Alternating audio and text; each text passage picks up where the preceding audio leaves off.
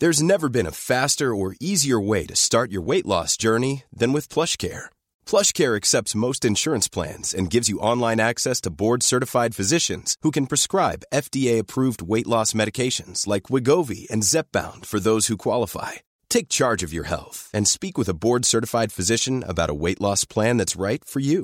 Get started today at plushcare.com slash weight loss. That's plushcare.com slash weight loss. plushcare.com slash weight loss. Okay. Yeah. Um, I'll cut, I'm cutting all of this out. You are? Yeah. Hi, welcome to Hollywood Crime Scene, take two. Hey, Hi. uh, should I start with Patreon? Yeah, let's go with Patreon. Okay. Mm-hmm. Uh, if you'd like to donate to our Patreon page, that's patreon.com slash Hollywood Crime Scene. There you will get access to all of our bonus content. We just uploaded one yesterday, so there's a fresh one there for you guys. And this week we had some new contributors. Thank you guys very much. We had Kelly, Emily, Sarah, Renee, Susie, Jen, Casile, Gina, Vanessa, Sophia, Portia, Caitlin, Isabel, Olivia, Heather, Wendy, Nene, and Tito. Thanks, guys. Thank you guys so much. And what- didn't we have another contributor? We did. Somebody sent us money on PayPal, which was so unexpected and sweet to get that. Daniel, thank you so much, Thank you, Daniel. Daniel. Really sweet of you. Um, so you can donate to us a one-time thing if you don't want to sign up for Patreon. Right. And that's just through our email address on PayPal. Right. Right. Right. Yay. And then I think our poll has ended. Our poll has ended. Did we have a winner? drum roll, please? Can you do a drum roll? No. Phil Spector. Okay, cool. so That's that will our- be next week, our Yes. anniversary episode that you guys picked. Right. Sorry to all the people who lost. but all of those stories will be covered at some point. At some so point, I'm sure I we'll do- uh, we'll do worry them. about it. Um, okay, should we get to this week? Yes. Well, it's sort of related to our poll because initially we had like a thread of people suggesting episodes that will probably all be done. Also, we kind of made note of them all, so Right. don't fear. And one of our listeners on our page, her name is Jet. Do you oh yeah, Jet? of course. I know Jet. She suggested somebody named Rebecca Schaeffer, and she mentioned that July 18th was the anniversary of her murder, which is Oh. this week coming up. I think it will be the 29th anniversary. So, not like an exactly exciting, it's not like a 30, but still, you know me, I like those anniversary dates. Right. So, uh, that's what we're going to talk about today. Okay. Um, if you don't know who Rebecca Schaeffer is, she was a young actress who was fatally shot in the doorway of, doorway of her West Hollywood apartment on July 18th, 1989, by a man named Robert John Bardo. And Bardo was obsessed with her and had been stalking her for three years at that point. The crime was a major news story all over the country, obviously, even though she wasn't super famous, she was definitely like an up and comer. Um, and it had all the elements that a story like that would take off, like a young life cut short, and she's pretty and all of uh, that kind of stuff. So I am going to tell you her story, but first I want to tell you about another Hollywood stalking that took place before Rebecca and has an eerie connection to Rebecca's case. Um, and that's the stalking incident involving an actress named Teresa Saldana. So, Teresa Saldana was born in Brooklyn and was adopted uh, at five days old. Um, she was raised in a Puerto Rican and Italian family. She uh, started taking dance lessons as a as a young child. She was like a you know natural born performer. At some point, she got an injury during her dance career. I mean, if you can call it that as a child, and that's when she started doing acting at the age of twelve. After being spotted by a talent scout while performing in an off Broadway musical called the New York City Street Show in 1977, she was cast in her first movie, a 1978 1978 film called Nunzio. From there, she landed roles in bigger films, including the 1980 films Defiance and Raging Bull, which is probably her most famous movie. It was from those movies that she caught the attention of a man named Arthur Richard Jackson, who was a 46 year old drifter from Scotland. He became extremely attracted to the actress after seeing her in those movies. How old was she again? Um, she at the in the early '80s. Yeah. I mean, she would have only been like in her late teens, twenty, like early twenties. Damn. She's young. She's just starting out, kind of similar to um, Rebecca.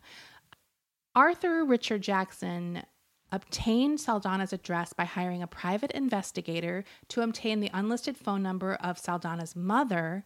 He called the mother and posed as Martin Scorsese's assistant, saying he needed Saldana's residential address in order to contact her for replacing an actress in a film role that was being made in Europe.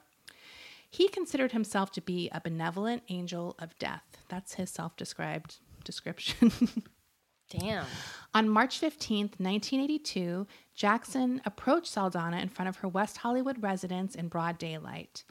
He said, Excuse me to her and asked her if she was Teresa Saldana. And when she said yes, after her identity was confirmed, he began stabbing her in the torso 10 times with a five and a half inch long hunting knife.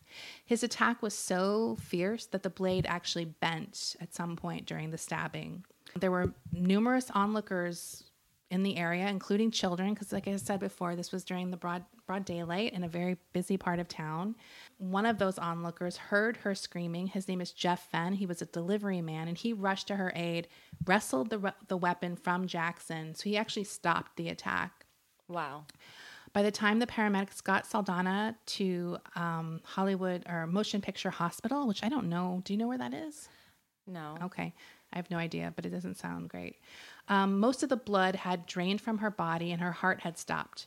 Because of Fenn's heroism, uh, heart lung surgery that she had, and 26 pints of blood that she had to get, um, all of that saved her life, but she literally barely survived. Like Yeah. he saved her life pretty much by stopping the attack. I mean, she lost almost all of her blood. I mean, that's insane. So she did eventually recover. She was in the hospital for four months and she did resume her career after that. In the 90s, she starred in a, in a show called The Commish with Michael Chiklis. Uh, I think that was on for a pretty. The commish? yeah. Like It was the like an? ABC. Yeah. It was like an ABC show. Like they abbreviated the name commissioner. yeah. The Commish. Come on. That Commish. sounds like something I made up. I feel like that's one of those shows that like was on for eight years, but I never saw it. Like, Right. you know, just like those shows that are on forever. Right. the man who saved her life actually switched careers also he um, became a police officer so he kind of took that whatever you want to think about police officers i think he had his heart in the right place she obviously like the attack changed her life in numerous ways she wrote a book about it she actually starred in a made for tv movie based on the book like as herself That's wild. yeah, that was called Victims for Victims, the Teresa Dal- Saldana story. And I think you can actually find that on YouTube. Uh, she was also in an inspired by, like her story was a an inspired by episode of a show called Hunter that I think was also like a crime kind of detective type thing. And as I said, she also wrote the book that's called Beyond Survival, and that's a memoir of her experiences of being attacked. Jackson, the man who tried to kill her, was convicted of attempted murder and inflicting great bodily harm. He received a 12 year sentence, which at the time was the maximum sentence for that crime in California. That's now it? it carries a penalty of life in prison. While he was in jail, he continued to threaten her life. In March of 1988, she learned that he had sent a letter to Jonathan Felt, who was a producer for the show Geraldo at the time and he outlined in this letter his plan to assassinate her. In the letter, he wrote, I am capable of alternating between sentiment and savagery, romance and reality. Police or FBI protection for Teresa Saldana won't stop the hit squad. Uh, and another thing that he wrote th- that same uh, month, he also cited Saldana together with the U.S. military personnel in Europe as targeted for death by him. He repeated his plans for Saldana in March 20th of 1989 phone call to Ellen Grehan, who was an LA-based reporter for the Scottish Daily Record. Why was this guy allowed to be making phone calls at this point? exactly? He threatened to kill Teresa. This reporter said he also had some fantasy that Gregory Peck, Charlton Heston, and Charles Bronson were going to get him out of prison earlier and had betrayed him. Okay. So this guy's, you know, not well. Uh, fearing for her life, Salvana, Saldana advocated against his scheduled 1989 parole, obviously. And that sort of drew a lot of attention to the legals, legal system's difficulty in caring for these mentally ill prisoners, like you were kind of just saying, like why wasn't this being taken care of? He ended up serving more time for making more death death threats. In 1996, he was extradited back to England, where he stood trial on an unrelated 30-year-old murder charge, of which he was found not guilty, and which and that was due to diminished responsibility, I think, because of his um, state of mind. He ended up spending the rest of his life in a psychiatric hospital and died in 2004. Okay, so the reason I wanted to bring up this case is because Jack- Jackson's method, the method he used to find and approach Saldana, is what inspired stalker Robert John Bardo to hire a private private investigator to do the same thing to Rebecca Schaeffer. He Wow. heard this story and used the same techniques that this guy used to find uh, Teresa Saldana. And so this is just, I think, seven years later. So nothing had changed at that point. He was still able to do all of this stuff. Um, so Rebecca, let me just go into her life. She was born in Eugene, Oregon. She was the only child of Dana, a writer and instructor at Portland Community College, and Dr. Benson Schaeffer, who was a child psychologist. She's a Jewish girl raised in Portland. Uh, she initially had aspirations to become a rabbi, but began modeling during junior high uh, or her junior year in high school. She kind of was like a department store model, like that kind of doing Right. catalogs and stuff like that. And she appo- appeared in a few like local television commercials and was an extra in like a TV movie. August 1984, her parents allowed her to move to New York City to pursue a career in modeling. And while she was there, she attended the Professional Children's School. In late 1984, she landed a role on uh, the soap opera One Life to Live. She played uh, the character Annie Barnes, and that lasted for six month, six months. She continued to try to model, but she was only five seven, and I think at that time that was like a real like I think it's, It's- like a little bit looser now, but back then it was like if you're not five nine, forget it. So she kind of couldn't really do the high fashion model thing. I think You she still did. can't if you and the only high fashion model that's five seven is Kate Moss because she's Kate Moss. Right. I think there's a few other ones, but it's very rare, and they're usually like a celebrity in some other kind of Right, but way. straight up like runway. Right, runway, fashion. forget it. So in 1985, she actually moved to Japan, hoping to find more modeling work there, but it still kind of wasn't happening for her. At that point, she moved back to New York and decided to focus on her acting career. In 1986, she got a small role in Woody Allen's movie Radio Days. She was edited out of that. She continued modeling and also was working as a waitress. She did land a cover of 17 magazine, and that was what caught the attention of television producers who were casting a new sitcom called My Sister Sam, which starred Pam Dawber of Mark, Mork and Mindy. She tested for and won the role of Patty Russell, the teenager who moves from Oregon to San Francisco to live with her 29 year old sister Sam uh, after the death of their parents. At the time, Schaeffer was so poor that she didn't even have a phone when her agent tried to tell her that she had landed the role. Wow. Her agent actually had to tack a note to her apartment door in New York telling her to report to the set of My Sister Sam uh, and she had to move from New York to California. It was there that she got her apartment in the Fairfax district of Los Angeles, a Tudor style building at 120 North Sweetzer.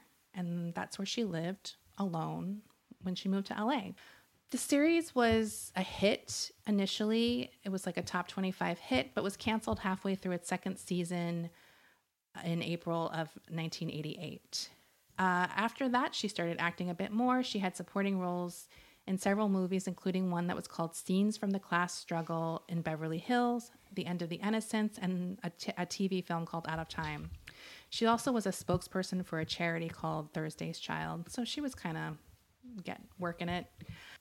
She did have a fan though already, and that was an unemployed Tucson, Arizona fast food worker who had developed an obsession with her, and his name, as I mentioned earlier, was Robert Bardo.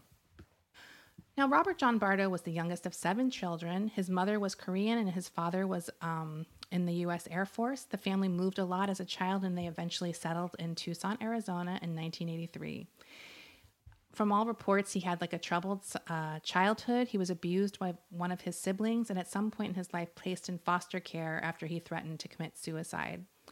Bardo's family had a history of mental illness, and at some point, he was diagnosed officially with manic depression. According to a teacher of his, Bardo was a time bomb on the verge of exploding. When he was 13, Bardo took a bus to Maine in search of Samantha Smith, who I don't know if a lot. Of, I actually didn't remember who she was, and then I looked her up, and I had like vague memories of this. She was a girl who became famous after sending a letter to Mikhail Gorbachev. Really? She became like this peace activist like kind of celebrity, like this kid. I mean, it seems like something that would happen nowadays. Like this kid wrote a letter to Putin, right. and you know what I mean, like whatever. Uh, she actually died in a 1995 small plane crash with her father, and there was like I was reading a bit about it. There was some controversy, like did Russia or the USSR like have anything to do with this death? Um, whatever's. So he went to Maine before she died, obviously, looking for her. He's 13 years old at this point. So Holy clearly shit. his family is not exactly on top of it. The authorities found him up there and returned him to Tucson. He became a good student, but as I said, some of his teachers definitely saw this darker side to him. He began writing threatening letters. He was hospitalized two times for severe emotional damage Yeah. or things like that. He eventually dropped out of his high school in ninth grade, and that's when he began working as a janitor at Jack in the Box. Look, this is not exactly part of the story, but do you like Jack in the Box? Sorry. I, feel like that's a West Coast thing because I'm just not that on board with Jack in the Box. Let me tell you about Jack in the Box, Desi. Okay. I have a deep love and appreciation for Jack in the Box only because when I was living as a junkie, Jack in the Box was like my one meal a week that I ate. it was the only thing I could afford. I've been there very late at night, like that kind of thing. Right. I just it just holds a special place in my It's heart. very greasy. Here's my order. Okay. I this is my order. Rachel, 95 pounds, circa 2005, disgusting junkie. Once a week, my meal was a spicy crispy chicken sandwich Oh. with a large order of curly fries, ranch dressing, and a large diet coke. The only thing I've ever had there is the tacos. That's gross. That's it. They're disgusting. I don't even know what's in them. They like have like a bean thing. Have I eaten know. them before? Yes, many times. Okay. So after he after Samantha Smith died, he needed to have a new obsession, and that obsession became the My Sister Sam star, Rebecca Schaeffer.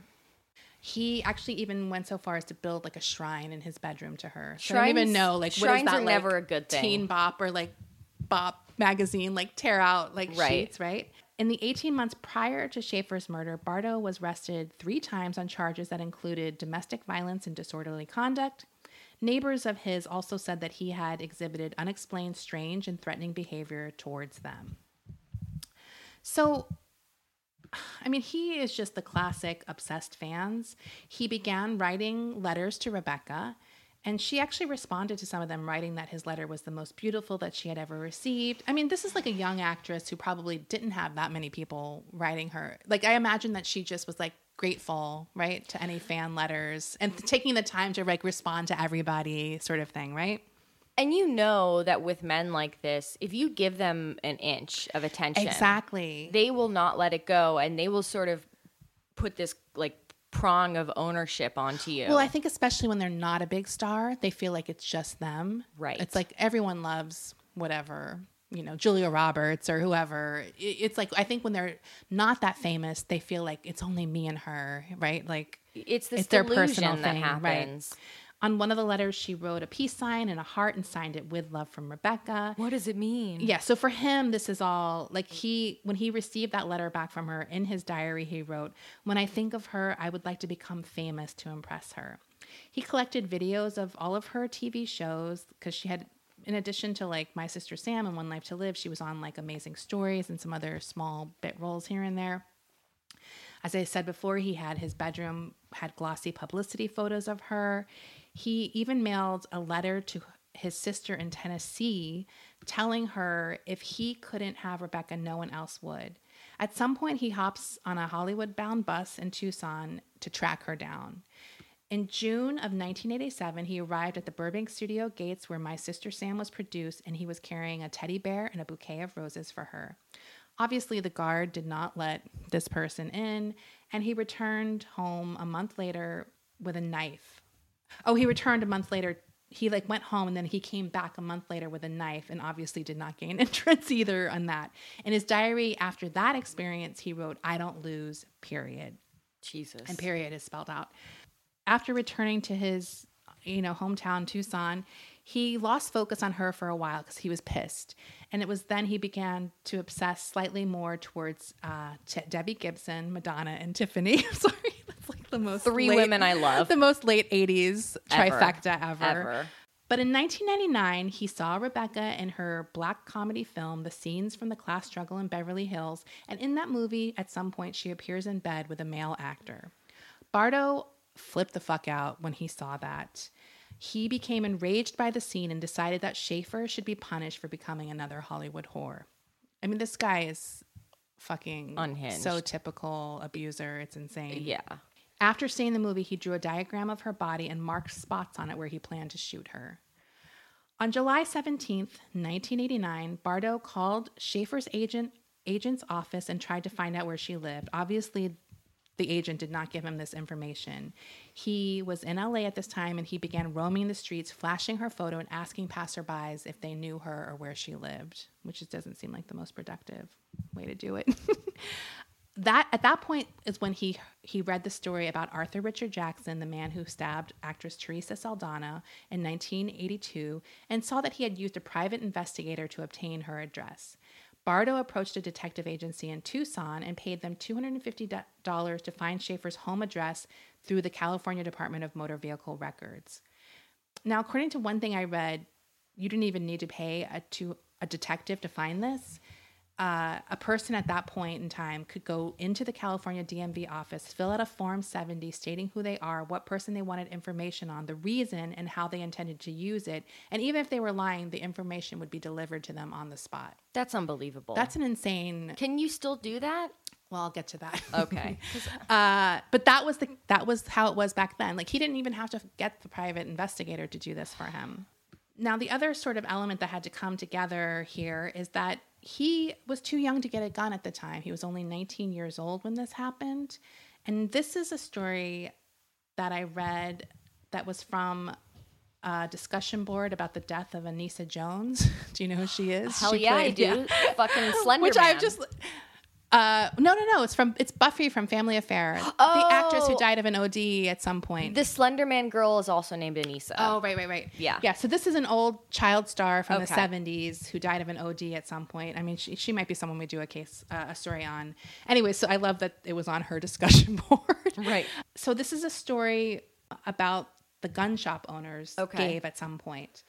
Uh, so this is all of their testimony. When Robert John Bardo tried to purchase a Ruger GP 100 357 Magnum at Jensen's Firearms in Tucson, Arizona in the summer of 1989, he filled out the paperwork answering yes to having been committed to a mental facility, a disqualification. He was also underage, but he had a fake driver's license that probably would have worked. The salesman, a member of the Air Force named Bob, told him he could not purchase the revolver. revolver. Bardo got irate and said he wanted to fill out another copy. The salesman sought out help, and Jerome La Rochelle, who also worked at Jensen's, told the guy absolutely no way could he own a firearm and to get the fuck out. Because he did not like the, the vibes he got from them, and they escorted him from the store. That's how like irate he was. Right. So the manager on duty at Jensen's hung Bardo's disqualified form on a bulletin board and wrote, Do not sell to this individual. The next morning, Bardo came in with his brother, who purchased the same gun and gave it to his brother when they were outside the shop, which is actually a violation of federal law at the time. His brother would have known that because on the questionnaire form, it warns them that they can't make a straw man purchase, and that's a violation of like to buy a gun for someone is a violation of federal law. Yeah. So he knew he was doing something illegal, the brother, when he did it. So on July 18th, 1989, Bardo, dressed in a yellow polo shirt, rang Rebecca Schaeffer's doorbell. The intercom wasn't working, so she had to come downstairs to the apartment building's front door where she saw um, him standing there. He showed her a letter and an autograph she had previously sent him, and after a short convers- conversation, she asked Bardo not to come back to her home again. She at the at the time she was actually preparing for an audition for a role in The Godfather Part 3. I wonder if it's the one that went to Sofia Coppola. Yeah. After she told him to leave, he he did leave and he grabbed a meal. I don't know, this fascinated me of onion rings and cheesecake at Jan's restaurant on Beverly Boulevard, so probably like just around the corner from where she lived. Yeah. I just love onion rings and cheesecake. I mean, Look- that seems pretty crazy. That's a meal I might get if I'm in a mood. If I'm Right. like I don't That's want like a full a, meal. That is like I just got my period. That is exactly. I just got Where I just period. need some fat and I'm gonna get some breakouts on And my some chin, grease. but I'm gonna enjoy this. right. So an hour later, he returns to her home and rang the doorbell again. Still in her robe and house coat or whatever, she came to the front door, turned the handle, and opened it. He said that when she opened the door, according to him, she had a cold look on her face. At that point, Bardo pulled out the gun from a brown paper bag and shot her in the chest at point blank range in the doorway of her apartment building.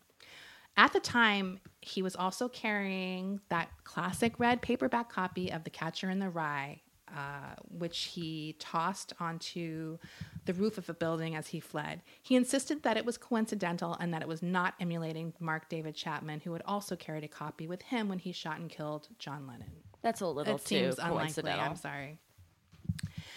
Um, at some point, Bardo does give an account of exactly what happened during that moment. He, this is like a quote from him.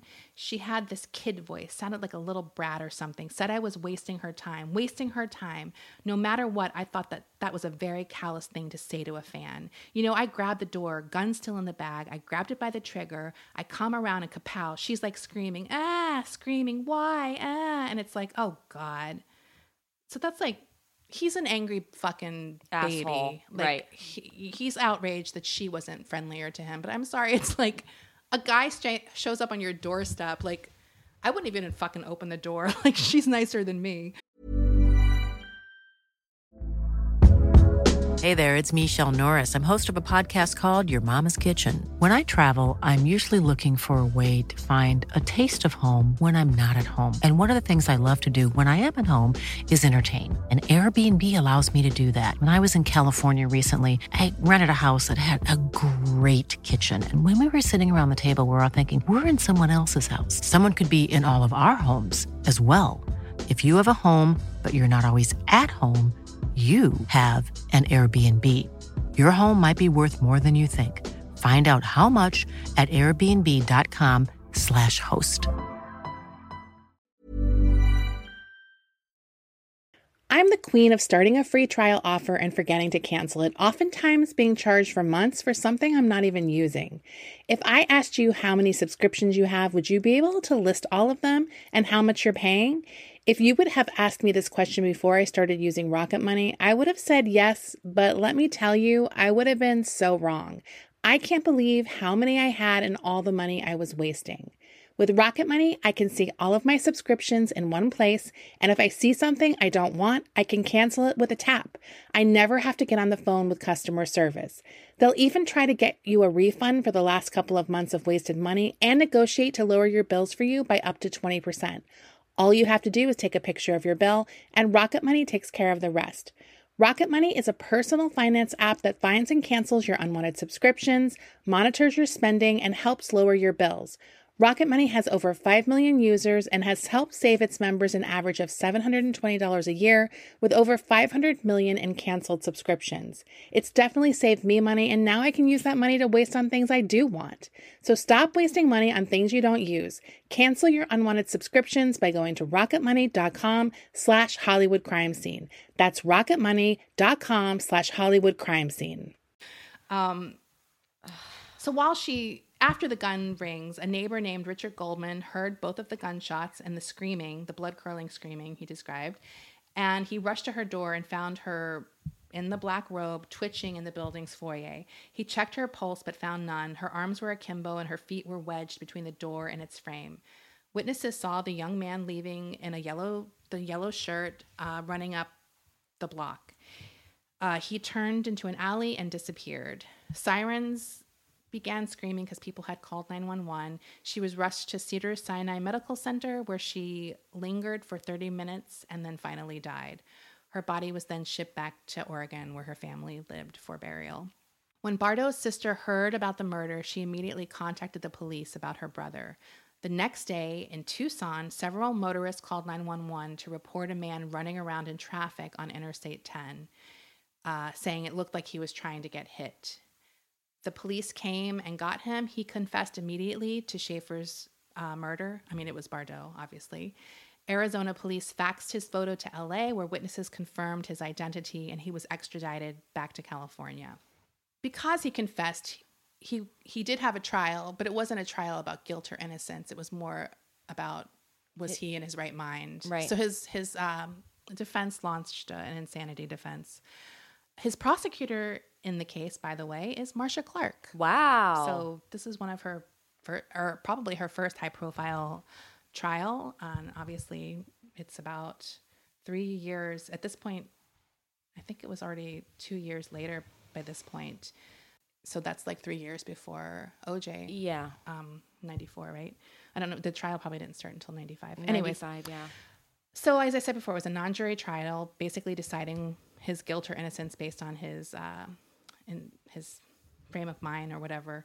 Um, Bardo's defense attorneys pleaded that he had an unstable mental condition due to childhood abuse.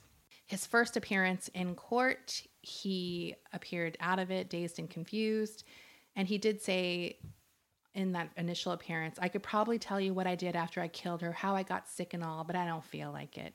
What was played eventually was a tape confession um, that the defense actually played to bolster his insanity defense. That's why it was admissible. I think normally those kind of things, like confessions on tape, normally aren't, but it was his defense choice to air this because they were trying to prove that he was insane. Look, Desi, this is a very classic case of stalking Right. and abuse. And here's the thing men fucking leave women the fuck alone. Like, even if it's like, I mean, like, this is something as a woman, like, women are just conditioned to, To be polite, too. Well, to be polite, but also to fear Right. stalkers. Like, I've had a stalker before. I've had men who I don't know or who I've been friendly with before who continuously harass me under the guise of, I really, really like you. It's like, Right. and it's scary. It is scary, and it's like you just everything that I feel like even if you haven't had a stalker, every interaction with a man you have in the back of your mind is this going to be something that's going to turn like even if I have people on Twitter talking to me or at replying me constantly, at some point I do start to think like, are they going to kill me one day?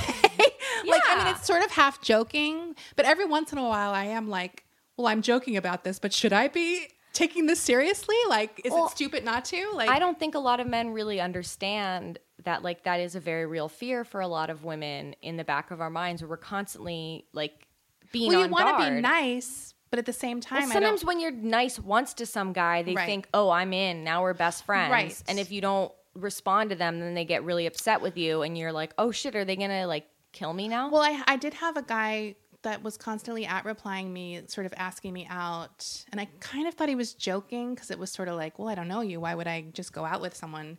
And then finally I DM'd him because he couldn't DM me because I didn't follow him. Right. So I DM'd him and I said, hey, like, I just felt like I wanted to tell you, like, I'm not really dating right now. Like, thank you. right. Whatever. I was being polite, but I just wanted to say, I'm not interested, Yeah. basically. And he went off on me like, you bitch, you cunt, like, you could have told me from the get go.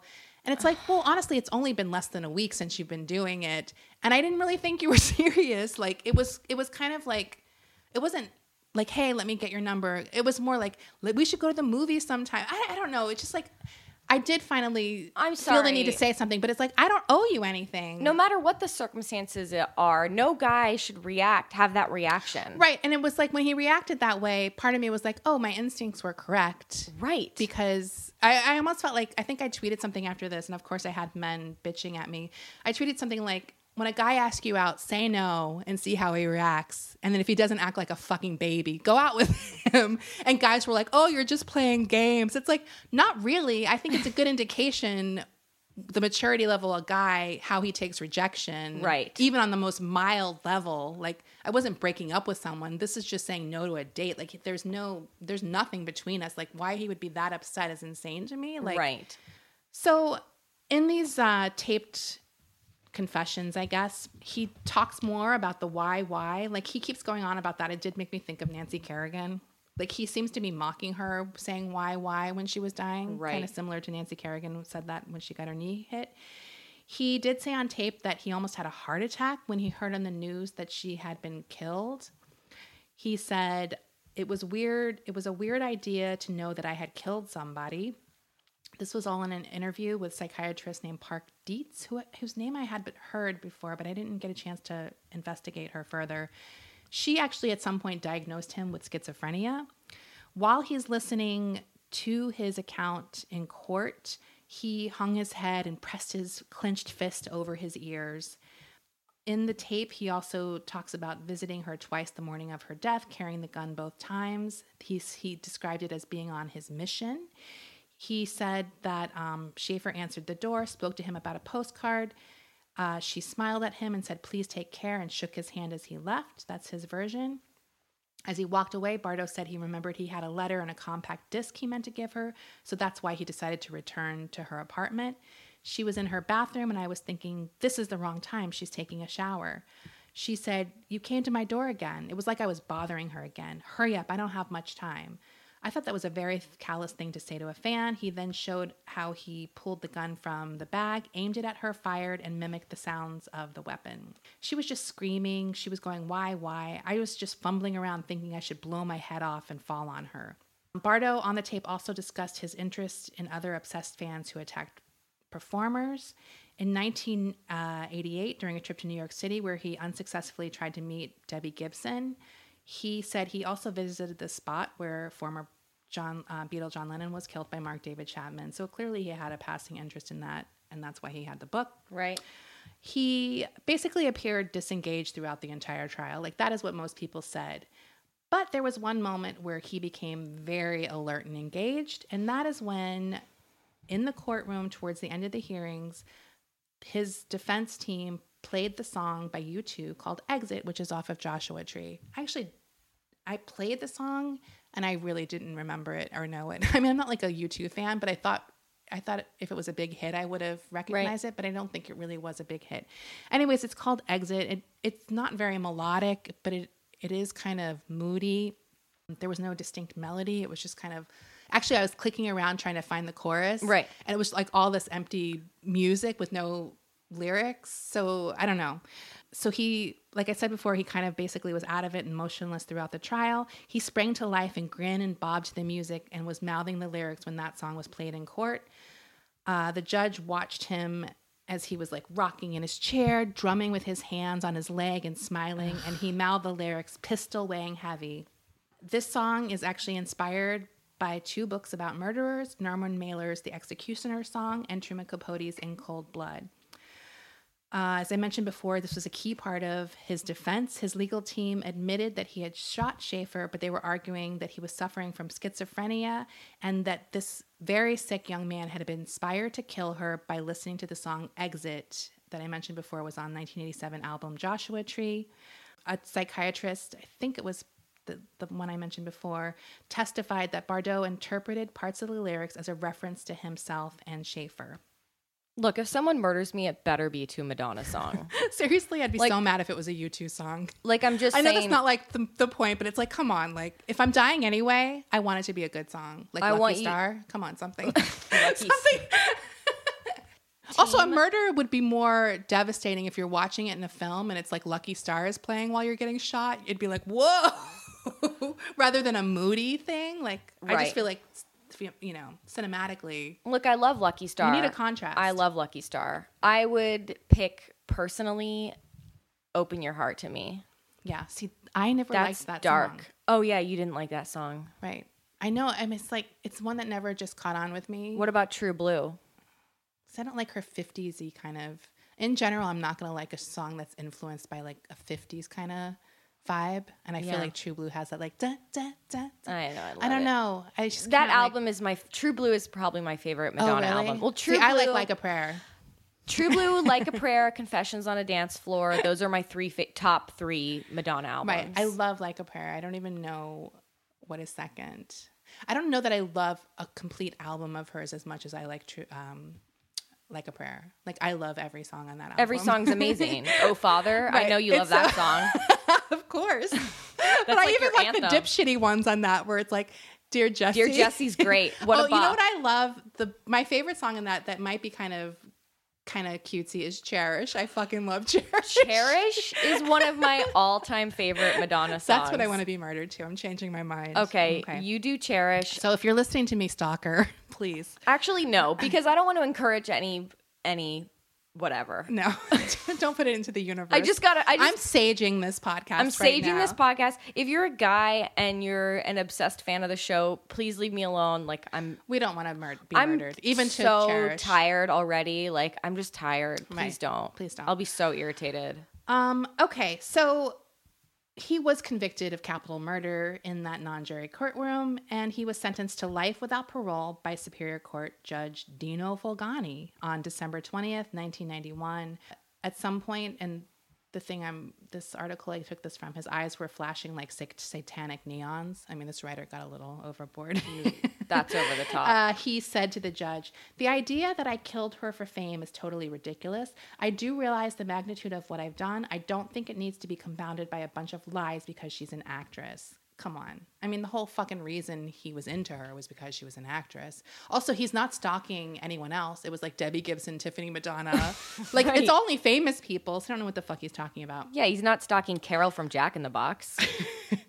Uh, a year after the slaying, he gave another interview in which he stated, I was a fan of hers and I may have carried it too far. Okay. May. Okay. I don't think we need the may.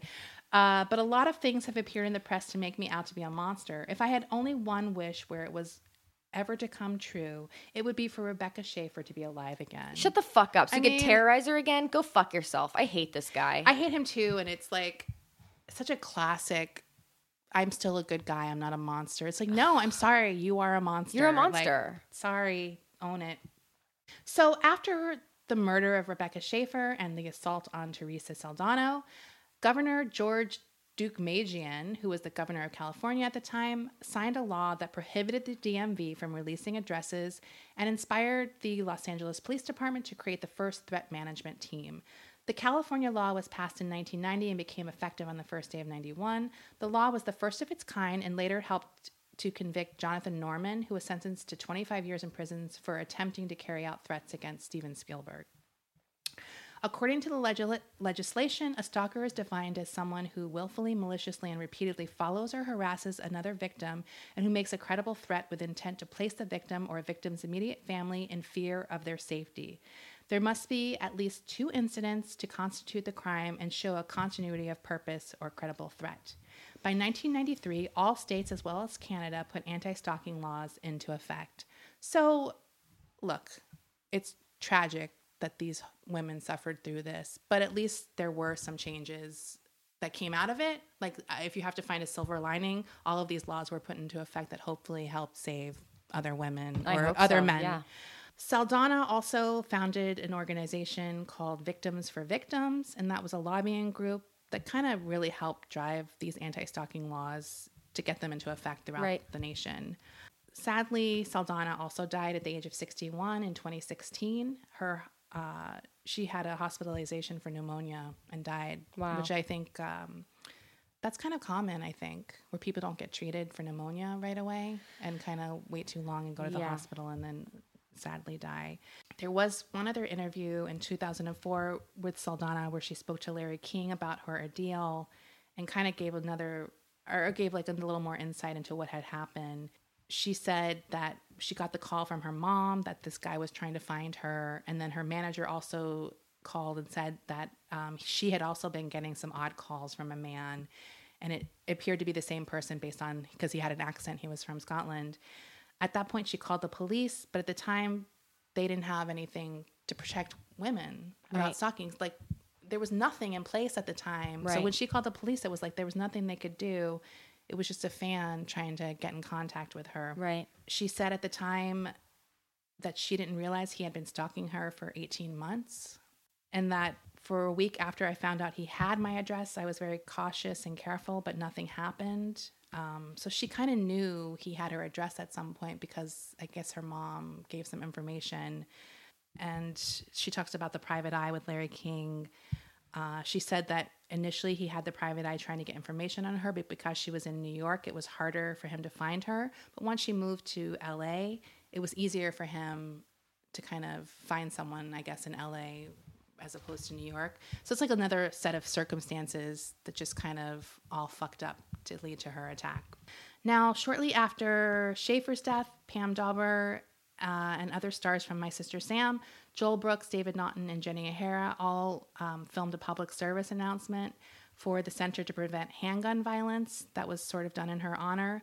Um, and the charity I mentioned earlier, Thursday Child, for which she was a spokesperson, uh, dedicated their work to her as well.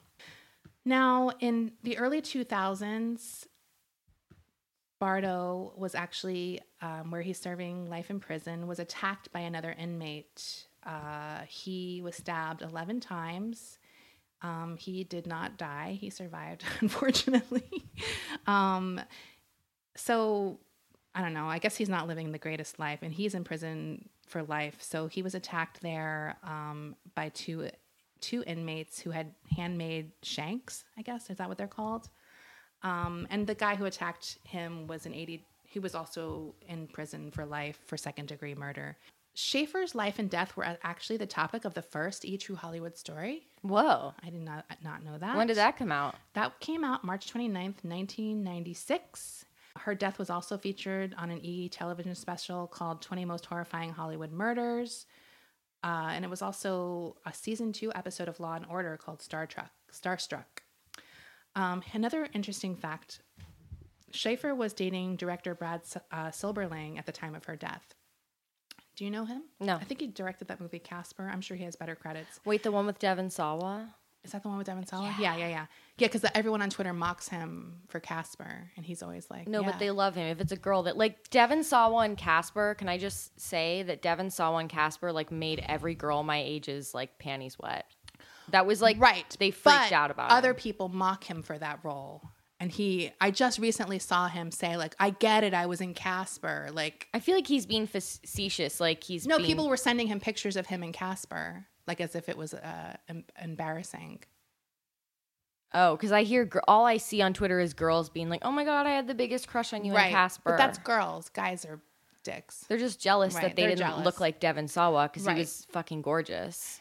Well, anyways, Brad Silberling, Silberling, who I believe directed Casper, he also directed a movie called Moonlight Mile, which came out in 2002, that was kind of loosely based um, on Rebecca's death. It's the story about a man whose fiance was murdered. So it's not exactly real life, but it's definitely inspired by Yeah. his period of time. After I was looking at the fact that that song exit sort of supposedly triggered there was a few other songs that also murderers sort of used as an excuse for what triggered or people sort of accused of triggering murders or violence Right. obviously one of the more famous ones is helter skelter Of course. which people obviously say inspired charles manson with the tate labianca murders in la back in 1969 um, u2 actually performed a cover of helter skelter on their 1987 joshua tree tour and during that uh, tour bono says this is a song charles manson stole from the beatles we're stealing it back Okay. No one. No one associates it with you too. Um, I know, fuck you, Bono. Um, another song is called Night Prowler by ACDC, and that was The Night song, Stalker. right? That the Night Stalker uh, loved. Also, My Way by Frank Sinatra was sort of accused of, of um, this is sort of a funny one. I mean, not funny because people died, but like interesting.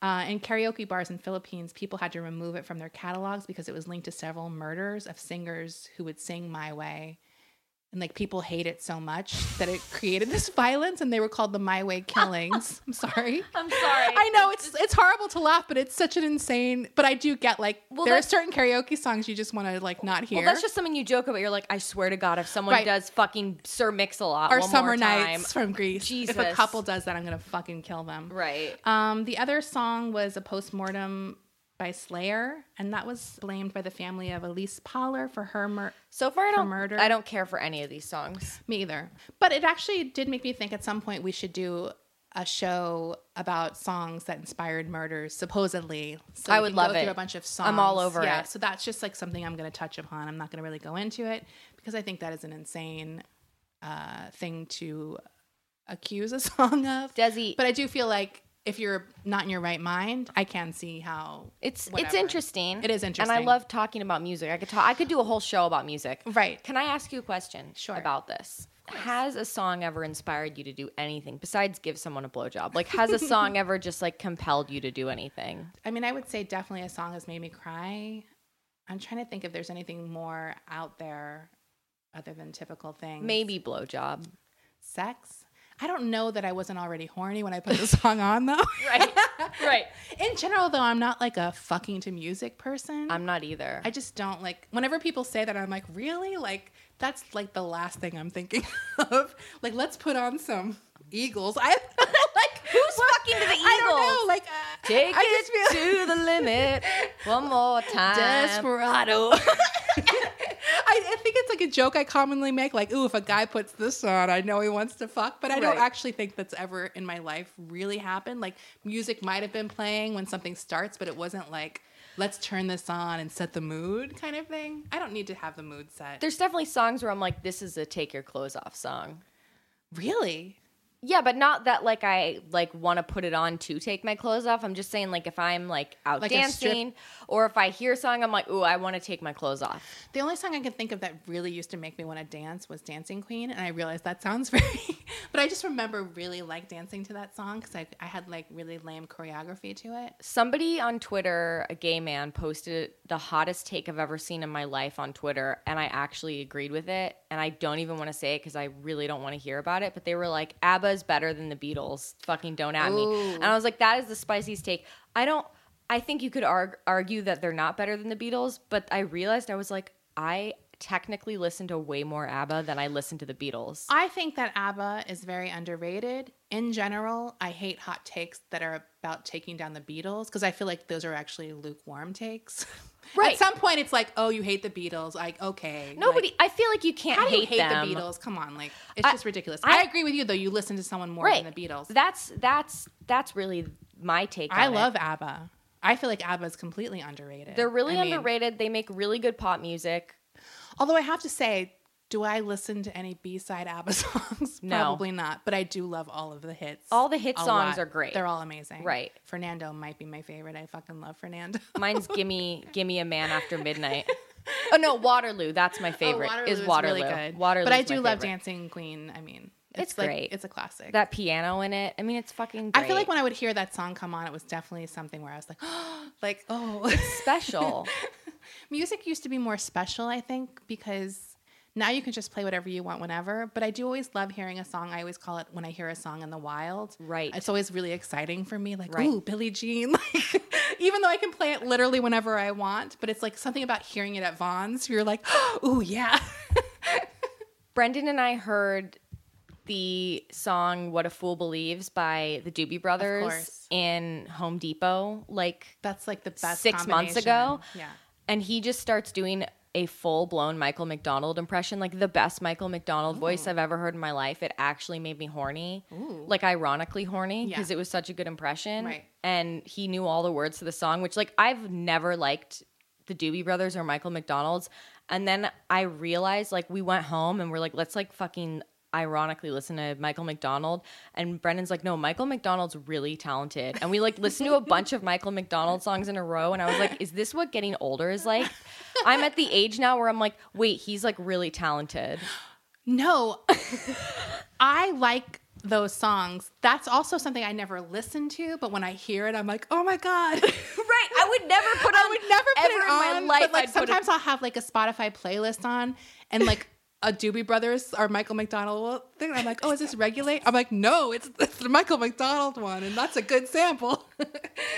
oh my god so it's like, yeah, I get excited. That's why I love listening to Spotify playlists that I don't create, like just ones, Right. whatever, or the radio stations based on a song, because you'll hear these songs and it's just like hilarious. Right. So yeah, Totally. I agree. I never put on Michael McDonald Ever. but I am always happy when well, it comes na- on. well, now since I here's the thing, like there are certain songs where like I've ironically listened to them so many times that I actually realize, look, be honest with yourself. You actually just like this It's song. It's not ironic. Here's an ironic song that I actually just fucking like, and I have to get I have to get really honest with myself about it. And I've always liked this song. It's Informer by Snow.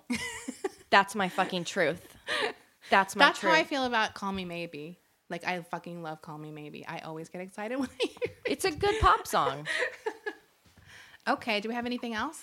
Um, no. Okay, I don't think so. Check us out on Facebook. We have a friend group, Hollywood Crime Scene Friends. and Yes. we, we're there a lot talking. We talk all the time to people and there. As you, I said up top, I took a request this week, so we'd listen to your suggestions, and sometimes we do them that week. Right. So And next week is Phil Spector. yeah. I will be watching the movie on H. It's on HBO, right? oh, I just watched it a few months ago. So everyone, if you have HBO Go or HBO, Right. Watch a, the movie um, because Al we're gonna. Yeah, we're gonna talk about it. okay, yeah, cool. Okay. All right. Bye. Bye. When you need mealtime inspiration, it's worth shopping Kroger, where you'll find over 30,000 mouthwatering choices that excite your inner foodie. And no matter what tasty choice you make, you'll enjoy our everyday low prices, plus extra ways to save, like digital coupons worth over $600 each week. You can also save up to $1 off per gallon at the pump with fuel points. More savings and more inspiring flavors make shopping Kroger worth it every time. Kroger, fresh for everyone. Fuel restrictions apply.